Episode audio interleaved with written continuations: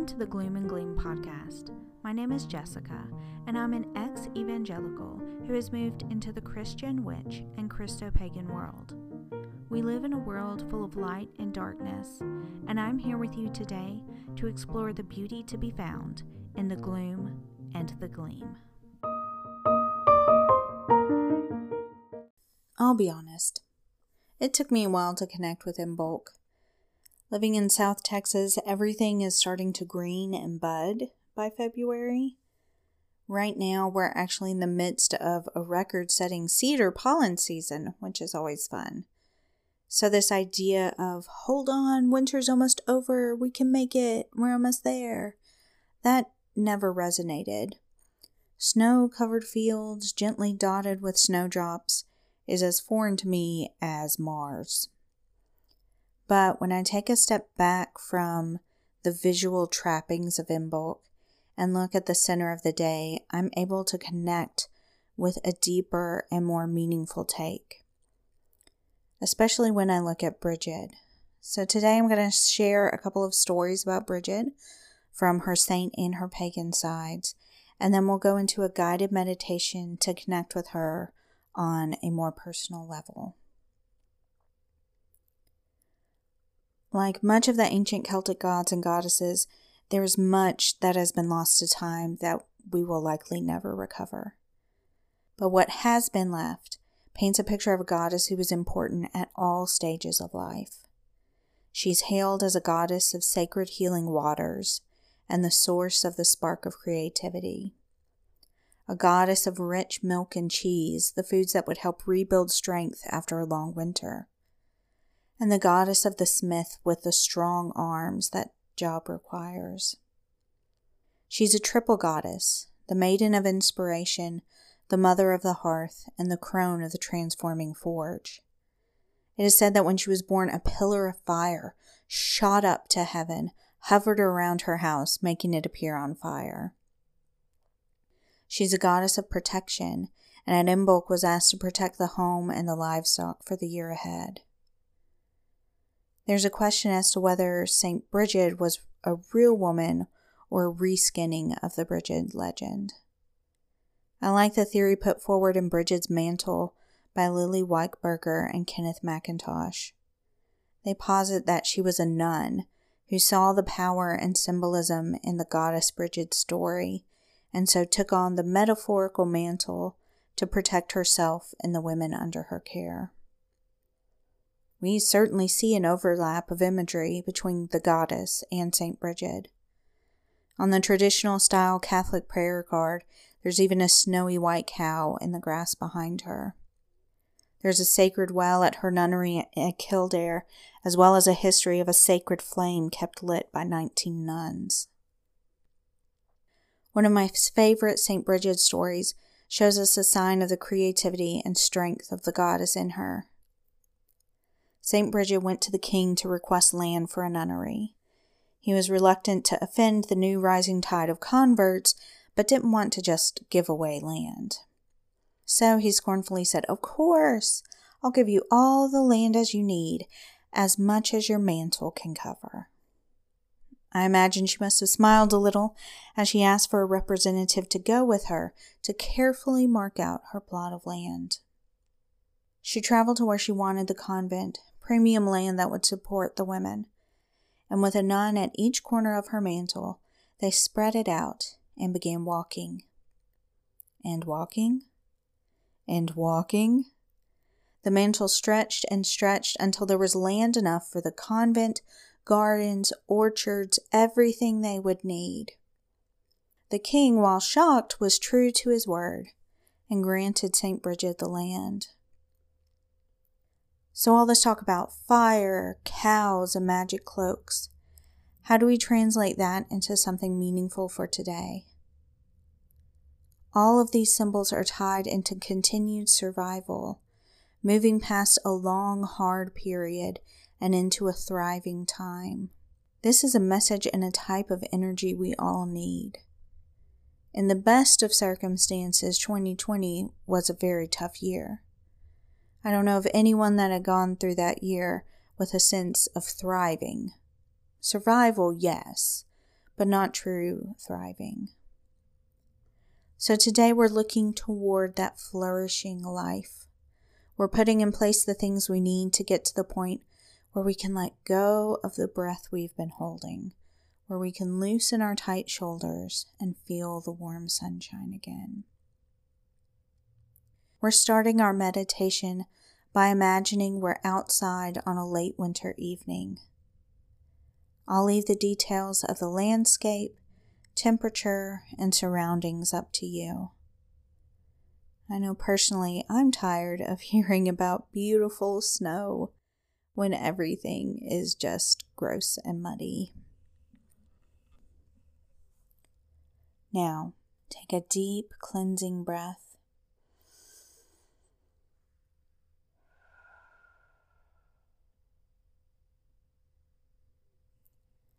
and find a breathing rhythm that is comfortable for you.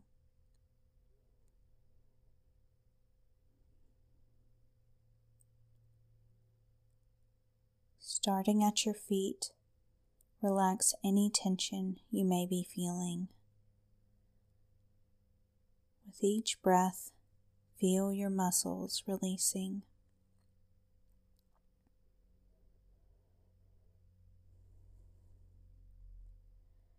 Move up to your legs, noticing any tension held and breathing into that space.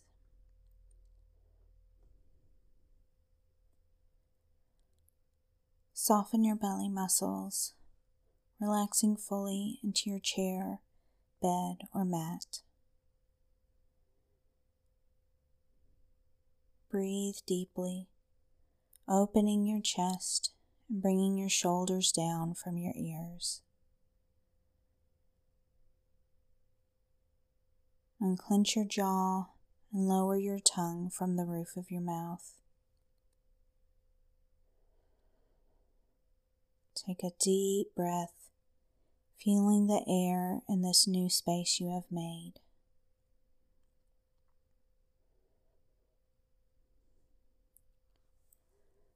Soften the area around your eyes. Take a few more breaths.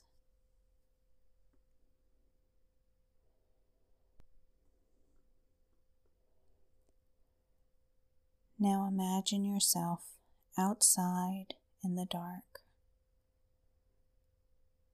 There is no one around you, and you feel at home in your surroundings.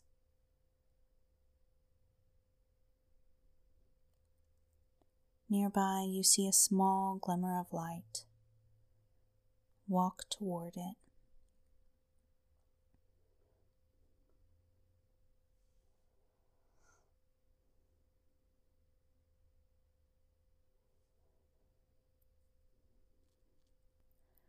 On a simple stone pedestal, you see a single candle glowing in the night.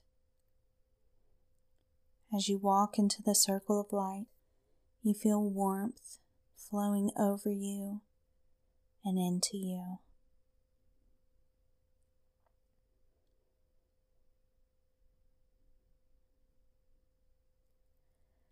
As this comforting glow surrounds you, your feet begin to tingle with energy.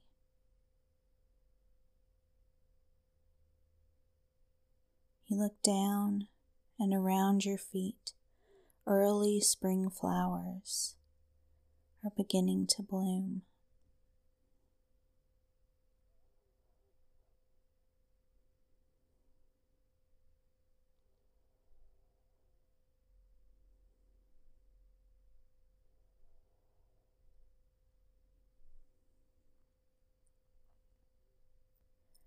When you look back up to the light, you see that the candle has been transformed into a hearth, home to a warm and cozy fire. Standing beside it is a strong, tall woman. Her smile is welcoming and loving, her hands outstretched to you. She walks toward you and takes your hand. They are rough with hard work, but gentle as she leads you to the fire.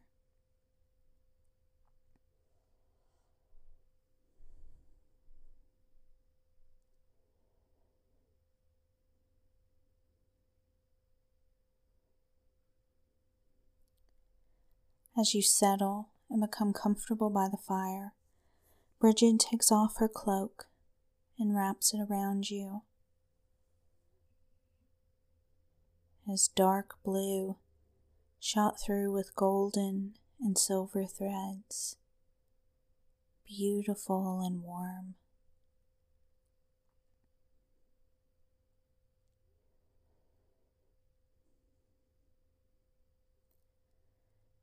As you pull the cloak closer, you are filled with a sense of purpose and love. You are meant to be here on this earth. You are loved.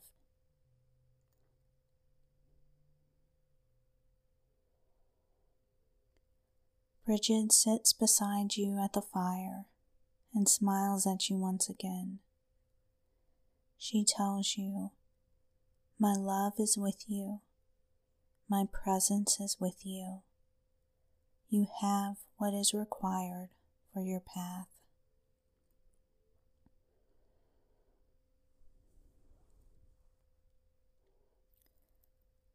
Now she leans forward and whispers something, something meant only for you in this moment.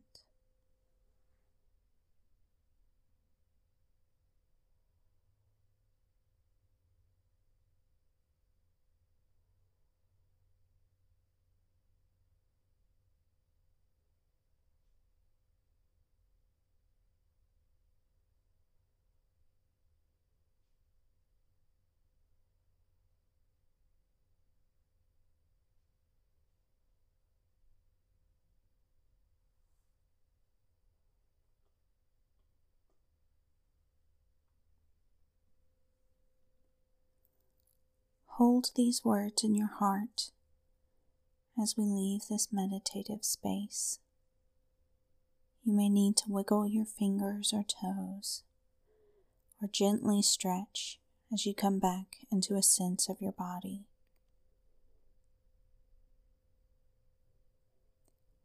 In the week ahead, if you worry that you aren't enough or that you can't make it, think back to this moment of the warmth, love, and guidance of Bridget.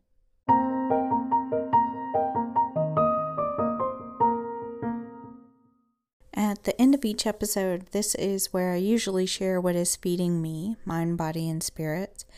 And I had this big list of basically almost resolutions and things that were helping me do that. And then in the middle of my podcast, my son came in to tell me that he needed a fingernail filed because that's what a seven year old needs in the middle of the night when he's supposed to be sleeping. And just the moment was so silly and so funny and so sweet. And he asked to record a song. So, what's feeding me right now is this silly little rendition from my son of Here We Come a Wassailing so I'm going to share it with you. I'd love it if you left me a message on Anchor to let me know what's feeding you or give me any ideas or comments on the show. You can also get in touch with me on Instagram at gloom.and.gleam. So green. Here we come, to be seen. May the joy to you, and to you do. Baba Yaga Bada Boo Bee Bee Bee Bee Bada Cool Kappa Chooby Chooby Doo and God bless you and send you a happy new year. God bless you a happy new waffle. waffle time.